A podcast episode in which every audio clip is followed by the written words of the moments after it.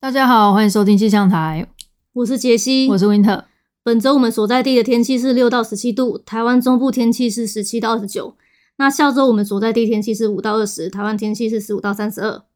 那台湾这个天气下礼拜会变得就比较热一点。嗯，我这礼拜就是一直很紧锣密鼓的在做一些返台的准备，嗯下礼拜就是要准备回台湾了。嗯哼，嗯，就是 工作上面的一个交接，然后还有就是卷卷就是的一个交接，交接就是让他赶快给别人去照顾。嗯嗯，不过这个现在比较放松了啦，因为疫情三年嘛，那之前每次回台湾都要去搞这个酒店的事情，因为台湾跟大陆的隔离政策之之就是之前在前几期讲过不太一样。大陆这边就是你下飞机就直接把你拖过去了啦，该去哪关去哪关。啊，台湾这边其实就是说你要在回去之前订好你的隔离酒店哦，啊，你没有隔离酒店可以隔离，你买好机票还回不了台湾哦。嗯所以是酒店、机票同时瞧啦。那那时候除了呃去做这个工作跟生活上的交接之外，还要去做这个酒店跟这个诶机、票，其实是蛮辛苦的。因为而且之前因为都要去两岸都要隔离十四天嘛，总共加起来已经二十八天了啊。嗯，那这时间很长，每次要准备的东西很多，对，就是你还要再去想说隔离期间都要带什么东嗯西，对就是其实都是你的生活用品，都是很对 detail 的事情，都是要想的很周密。哎、其实那三年真的是很有趣的人生经历啦。你知道那三年啊，就是我们为隔离准备了多少东西，买了多少东西吗？首先最基本的一定要买一个灯，因为你去隔离酒店，像大陆这边你根本不知道你会住去哪啊。如果是台湾那边的话，其实诶、你说也不知道，你没住过酒店，你就不知道到底什么对，情说况。好听一点说你可以选啊，啊说难听一点其实就是你剩下有什么你就 Q 啥啦哈、嗯啊，所以说也搞不清楚，因为这酒店轮转率是很不高，大家都要住十四天。对啊，那你也不知道你住的酒店什么灯亮不亮，因为你在里面肯定是要办公啊、对看书啊。嗯其实大部分时间你还是得办公啊，嗯因为你坐在那边一天也是八小时啊，对不对？对啊，嗯，然后呃买灯啊，吼，然后再来是买了一个很有趣的东西，就是晒衣架啦。 就对，因为很多酒店它也没有一个很好的可以晾晒的空间，哎，住里面十四天，你怎么可能带十四件，对不对？你终归是要洗一下衣服的嘛。对啊，而且有的那个你住到的房间如果又没有对外窗户的话，那真的很麻烦，对，都嗯隔离，这个都是一些就是呃心酸死。心酸死啊，但是也很有趣，嗯蛮都有是趣一个的一件一件一直克服起来哦。然后再来还要买什么热水壶啦，嗯因为烧水壶哦，不是热水壶，因为你去隔离酒店那里的热水壶，你总不敢不敢用吧？可这十四天你一口热水都不用喝吗？说说说说白了，就是你也不用泡咖啡嘛， 你要泡泡泡的面啦。啊，什么这些的，对你你都都是要要用用的到。对，然后你光带完这些东西就已经很重了哦。然后最重要的是，我们重头戏来，你最好是带一个免洗内裤，因为如果是隔离，你衣衣服可以不用换，你就直接撑着，就一直给我一件 T 恤穿十四天，你抢你可以啦。可是你内裤怎么可能穿十四天，对不对？对啊，那你有没有换来换去、洗来洗去、晾来晾去？哎，这有时候真的是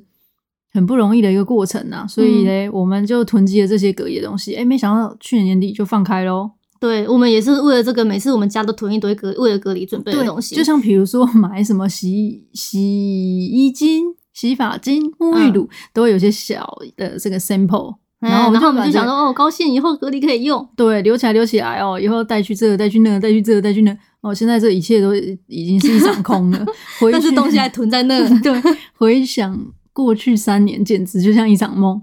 然后，anyway，现在就是告诉我们说，你只要两岸就是四十八小时核酸，你就可以自由来回了，不用去那里关来关去了。嗯嗯嗯嗯，然后呃，但是现我们那时候就是前礼拜三，反正就是疯狂地在找着做核酸的地方啊，因为大陆现在放开，没有什么在做核酸的，，对，到到一直找找找，很辛苦，一直找不到， 嗯，然后后还被之前做医院嘲笑，我说现在哪有人在做核酸？啊，结果后来嘞，四月一号。很幸运的，也不知道是幸与幸，就是像一像一个悲剧的喜剧，或者一个喜剧的悲剧，突然就又说啊，不用核酸喽，二十四小时抗原就好了。对，真的终于就觉得，就终于有种 release 的感觉啦，嗯，终于不用再去担心这些事情了，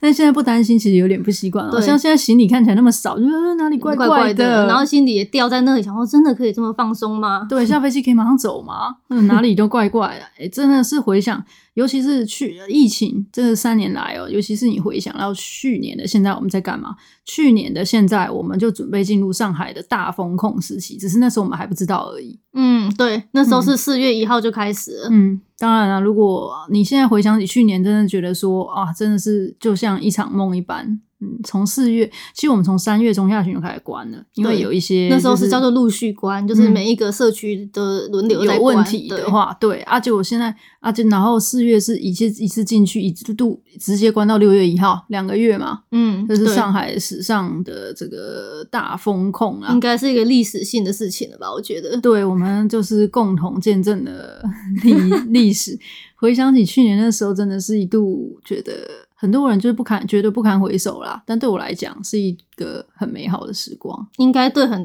有些人其实也都会觉得很美好的啦。那你嗯关在家里多开心啊，都不用嗯去上班。对啊，那顺应一下重启人生的这个主题啦，哈，说如果你人生可以重启的话，你这段时间还会待在上海嘛？因为其实你已经知道这个时候要封控，你其实可以飞出上海的嘛。嗯你会待选择待在上海吗？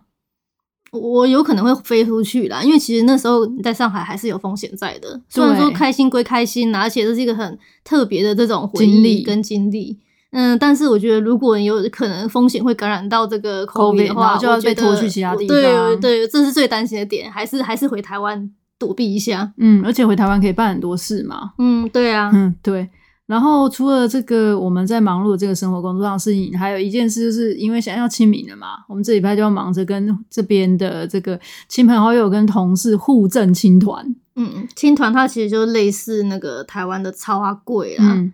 只是台湾超阿贵好像做的都是比较扁形的，它这里的青团就真的是一团圆圆的东西，啊非常可爱，嗯绿绿的，一颗一颗超可爱的。对，它也是绿绿的东西，然后就用什么艾草汁啊，然后糯弄什么糯米啊，然后揉成的一个东西，然后里面它的馅有分很多种，嗯，对，那台湾超阿贵好像都是加一些比较咸的料在里面，我好像或也是吃过台湾豆沙的，豆沙的，好像也是台湾也会弄的东西，嗯，那这里的话，就是我很常吃到都是这种咸蛋黄口味，然后还有哦就是我同事很喜欢做的一些那种很西西式的口味，然后这几天都是有吃到他做的东西。是，哦。嗯，我是很喜欢一个，就是我是喜很喜欢一个，就是那种，因为它这里做的就是要标示口味嘛，所以会长得不同的形状，然后再来就是它会做成一颗球，然后外面粘着一圈米，嗯，很勾追耶。这个就是另外一种形式，就是不是绿色的，它是黑白相间那种的。 嗯，这是一个比较呃清明特别的东西啦。每年其实都还蛮期待去收到这个，然后或者送出这个， 觉得很可爱，一颗颗绿对绿的。对对，而且这都是人家手工做出来的，嗯很厉害。然后呢，这礼拜我们终于就是把这个《重启人生》然后全部看完了。嗯，诶、那我再上一下后半部分剧情简介好了啦，哈。嗯，真理发现马美也重启过人生，然后他们两个互诉衷肠之后，就约定要救下自己的朋友跟整个航班的旅客。惊天动地之后呢，结果回归了朴实无华的日常生活。嗯，这就是后半部，就是他们在演的一个东西。嗯，那说实在，这个是一个近乎完美的剧啦，基本上没有任何槽点可以去影响你的观影体验，对就是非常棒、非常棒的一部作品。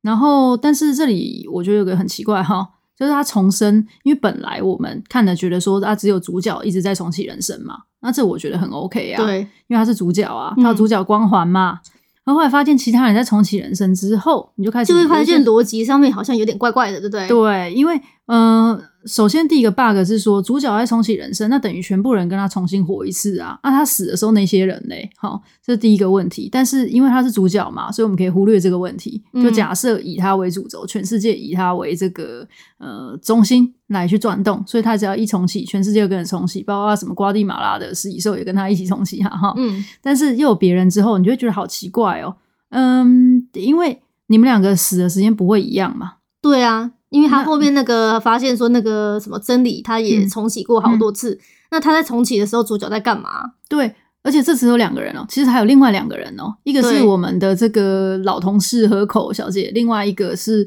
他们在最后一集遇到的在机场那边遇到有一个，神秘客，对说自己是穿越者的。对对对，那所以我们只能把它解释成是不是平行世界的概念，就这个世界上有非常多的你，然后都在同一个时间轴里面进行。嗯所以说，A 世界里面你死了，全部人就继续过着他们的人生。然后你重生之后，其实这是到了 B 世界的你啊，在不同的时间轴，也在不同的空间时间上，这个空是继续活着，只能这样解释啊。反正我觉得这是一个想不透的一个地方。，对，因为你就算是平行宇宙好了，那但是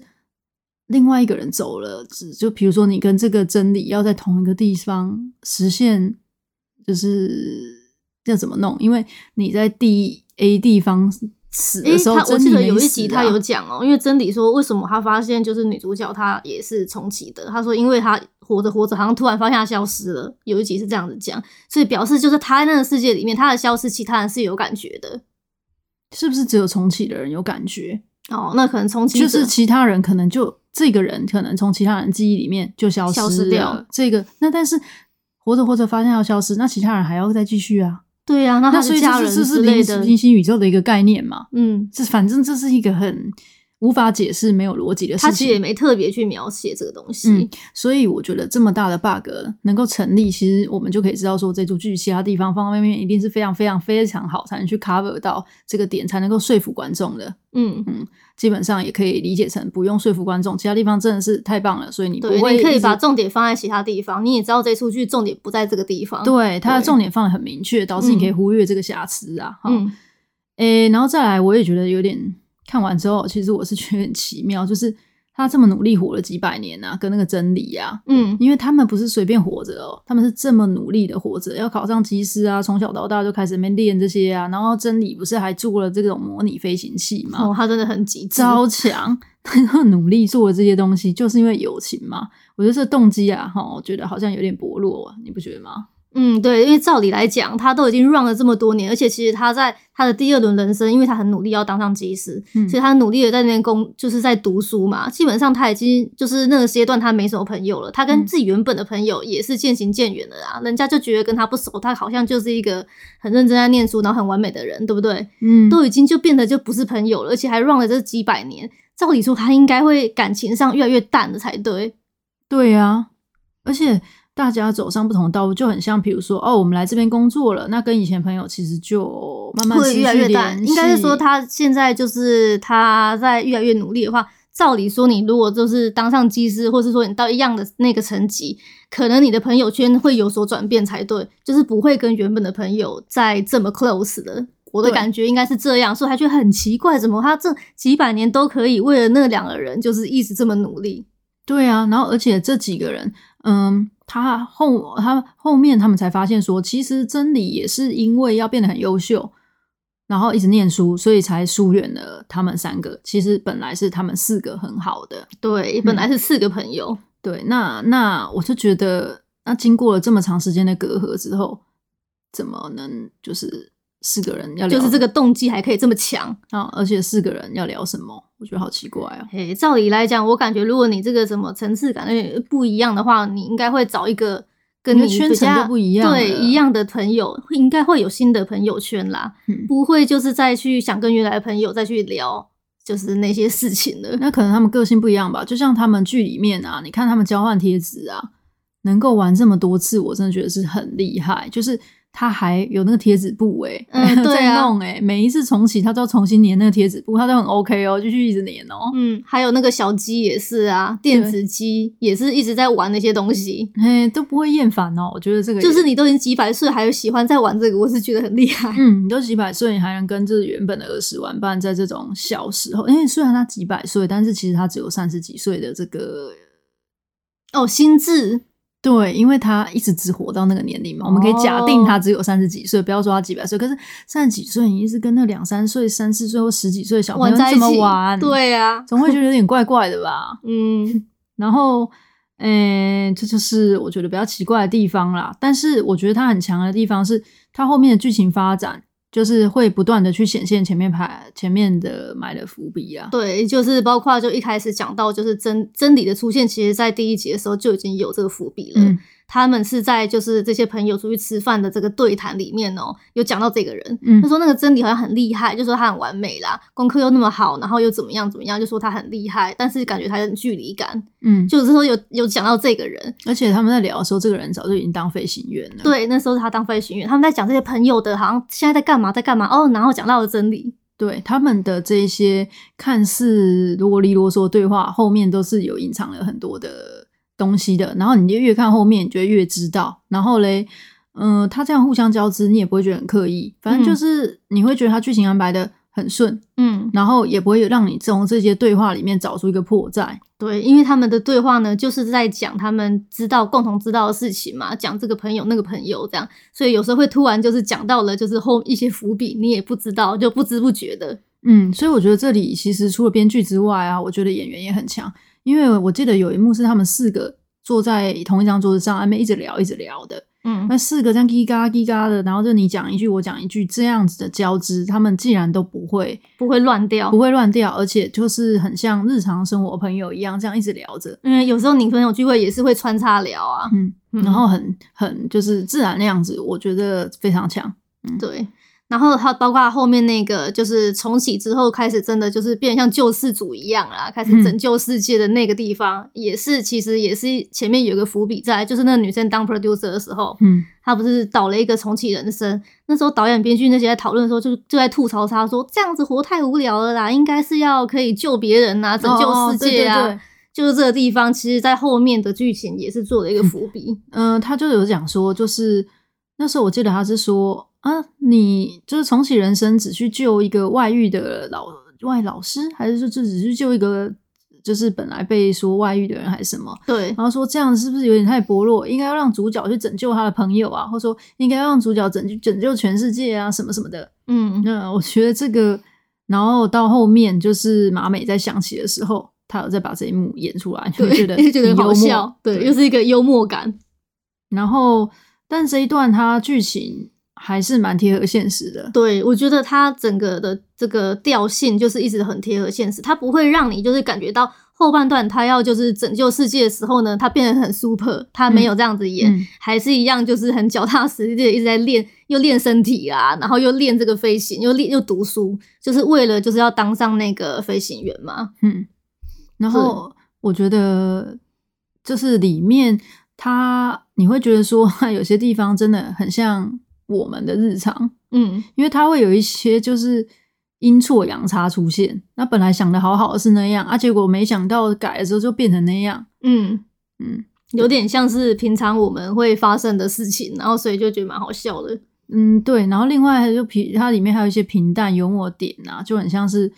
呃，他跟那个真理要去，就是真的要上飞机的时候，然后他们就要研究那飞机嗯路什么线啊的什么的嗯对，那时候不知道在研究什么图，然后真理就拿了一张超大的。嗯，然后他们还在那个图上面踩来踩去，一直指不 到。然后对，指不到他们要讲那个位 置，那这对啊个位置在哪边，然后你要过去那里什么然的。后他说：“那你能不能拿一张小一点的纸啊？”然后他就立马下一幕小一点纸，马上拿出来两个那 对，拿拿一个超小张的，然后还桌上在那边弄。对，这有超好点像笑是我们在日常的时候装什么书柜啊，然后去做一些事情啊，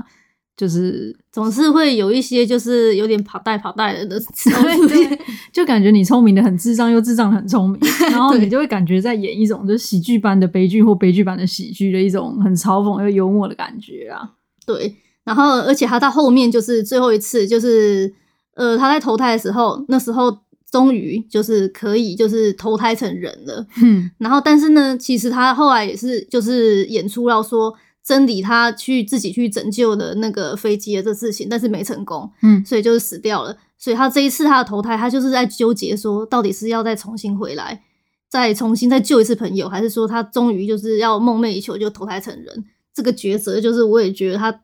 当下就是也演的，就是让你觉得很有一些感触。怎么说？嗯，我会觉得，因为你他这么多轮，他前面好像 run 了有三三轮有的样子吧，反四正轮的，是这是他决定要去的时候，其实是最后一轮的。嗯，他前面都已经就是过了这么多轮，然后每一轮都是努力要当人类，就是投胎成人类，就这一次他竟然就是放弃，就是这个选项，就终于可以，但是他还是放下了。嗯，对，对，我觉得这可能就是你刚刚说友情虽然有点薄弱，但是在这个点上可能又有体现，就是这个友情的坚固，因为他还是要回去帮朋友。但是我觉得他这一点理由可能是为了马美，就是、嗯对对对呃不是讲错了，为了真理啊，对对对，对对对，为了真理一起回去就是奋斗，因为他在听真理在讲说他为了这个目标在努力的时候，他觉得他很可怜、很孤单，都没有人陪着他一起做这些事情。嗯，对，我觉得他这里的这里我倒是可以理解的啦，对因为你会觉得说你跟你的好朋友约好一起做这件事情，那是承诺的问题。嗯嗯，那我觉得这里的感触是会觉得说他可以为了一个承诺，然后去放弃掉自己很想要的东西。呃，这是一种怎么样子的感觉呢？怎么说呢？比如说你逃出了一个即将要就是烧起来的车子，嗯，但是因为你自己的朋友在里面，然后你就是舍身再冲进去救他那种对啊，感觉，类似这样的一个感觉啊。嗯所以我其实蛮喜欢看他跟那个真理，就是为了这样的目标，两个一起在奋进的那种感觉。嗯，就是你觉的得他们两个生真的是一个 team。然后而且你觉得你的生命是有一个意义在的，嗯而不是就是只是想要呃做一个人，那活下去。对，所以他在这边最后不是又还是又再回去，所以才会演到这么后面这事情，那么精彩的这个拯救的事情。不过那个地方后面不是又多了一个小桥段，就是那个他以前的那个老同事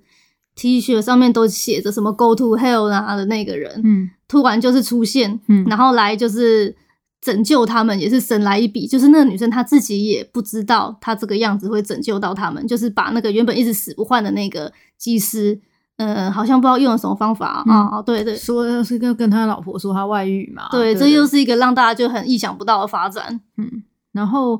呃，那对马美来讲，她放弃了去投胎当人的时候，是她最后一次的选人，最后一轮的人生了。对，那她跟前面几轮就不太一样，她看待事情的角度在这边就是。呃，展现了一个非常不一样的氛围。因为以前我们看她一直这样重启、重启、重启，小福一直这样唱歌、唱歌、唱歌，她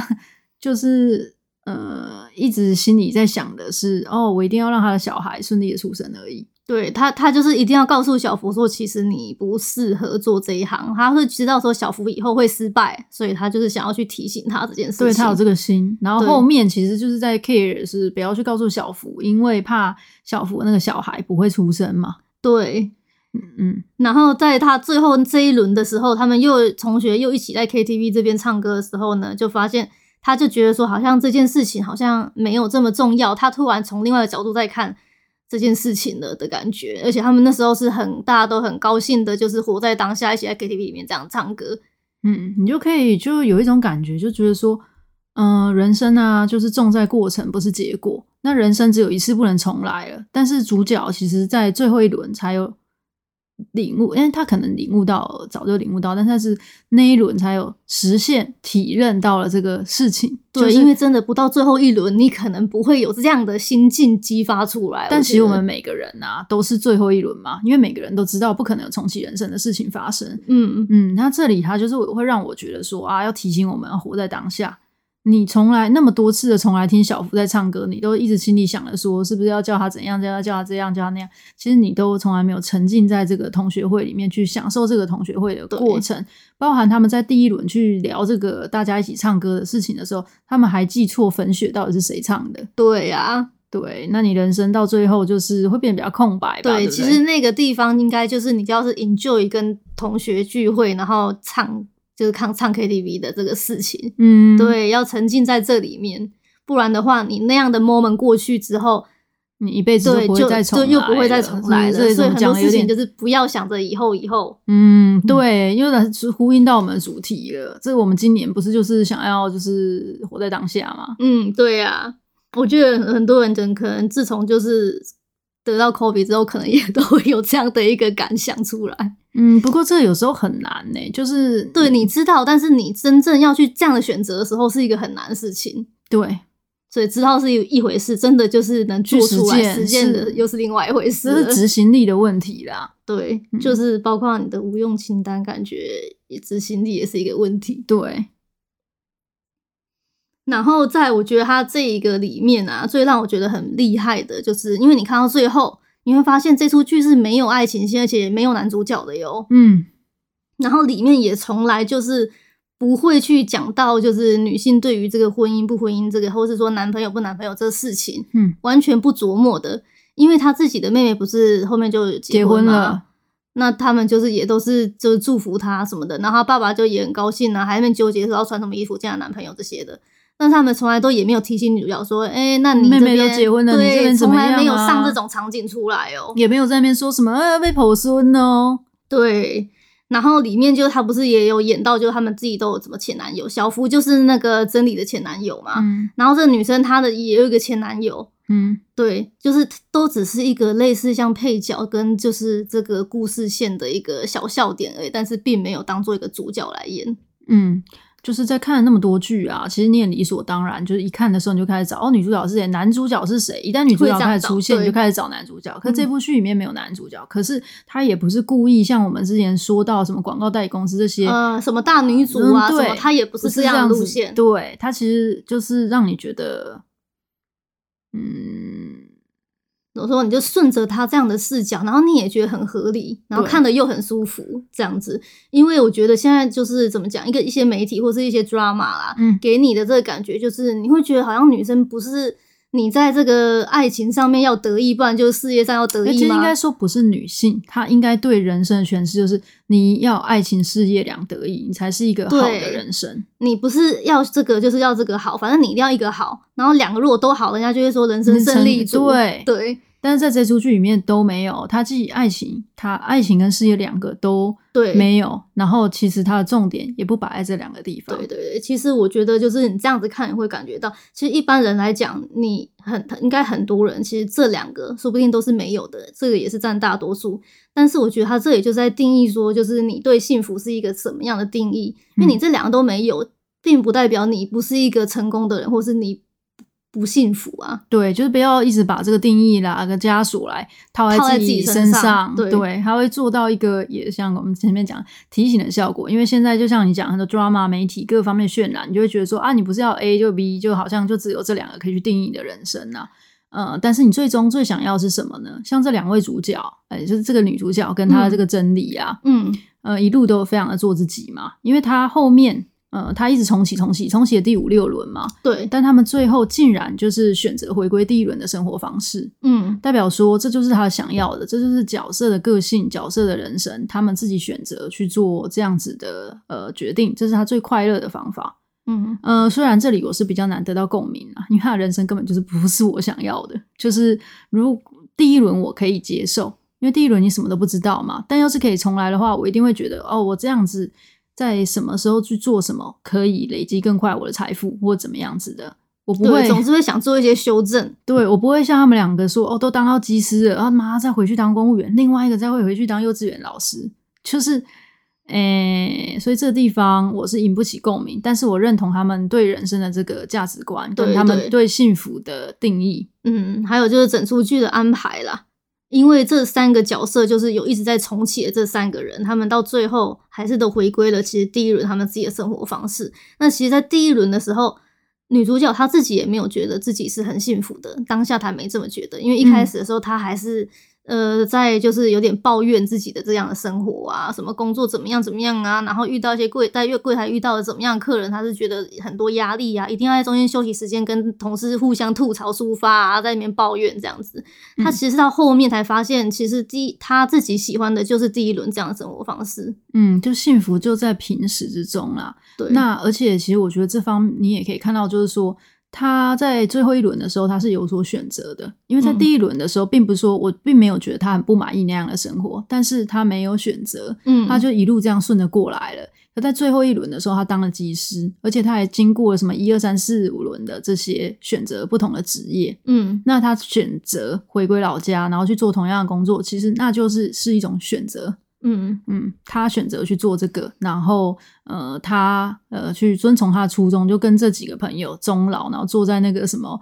会飞的轮椅上面，很开心的度过他们的一生嘛。嗯嗯，我觉得看起来是真的蛮幸福的样子。嗯，虽然那不是我想要的人生，但是我大概可以知道那个是可能是一种幸福的感觉。对，啦，这就是真的是他们另一种就是对幸福的解释啊。嗯，然后这一出剧我看完就是觉得真的觉得很疗愈，而且这出剧我觉得我是愿意再看第二次的哟，因为我觉得他这出剧里面真的有很多的这个点，嗯他其实布了很多就是人生的意义在里面。然后你可能每一个不同的人生阶段，你再回去看，说不定你都会有不同的感觉，或者说嗯哼不同的每个人，就是你对人生目标不一样嘛。每个不一样的人生目标的人，你去看这出戏，你也会得出不一样的结论。对，因为就是它这里出戏很有趣的里地方，面有很多角色，那他们对人生的选择都是不一样的。它有点不像，因为它这个毕竟是剧，它不像一两个小时的电影，嗯像我们其实看《型男飞行日志》也会觉得说，哦，他们对什么事业、啊、爱情怎么样子的诠释，但嗯是他们诠释的重点很明确，就是在事业、爱情这两个地方，或是说你到底要不要定下来这一堆地方。嗯呃，但是这出剧呢，就是，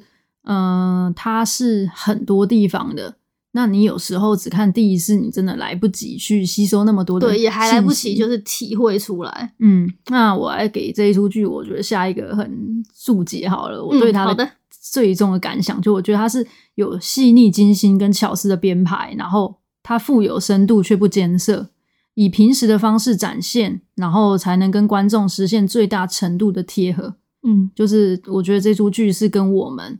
呃有最大程度贴合的一个作品啊。那所以说，你才能从中就是去很了解它的酸甜苦辣各个方面，因为其实你的生活也是这个样子的，嗯很平时，不会每天有什么很惊喜的事情。但是这样过着过着，如果说呃你呃就是很认真在过生活的时候，中间也会发生一些就是令你的生命深刻的事情啊。嗯，其实我觉得日剧就是他们最擅长的，还有他们最经典的，其实就是这样子的呈现方式。那我觉得这一出已经算是做的很淋漓尽致了。嗯，所以极度的推荐大家去看这个剧。然后嘞，我们在下礼拜就是准备回去台湾啦，所以大概会停更两周。那如果大家有什么事情的话，也可以写 email 来告诉我们。那今天就先到这边了，嗯，拜拜，拜拜。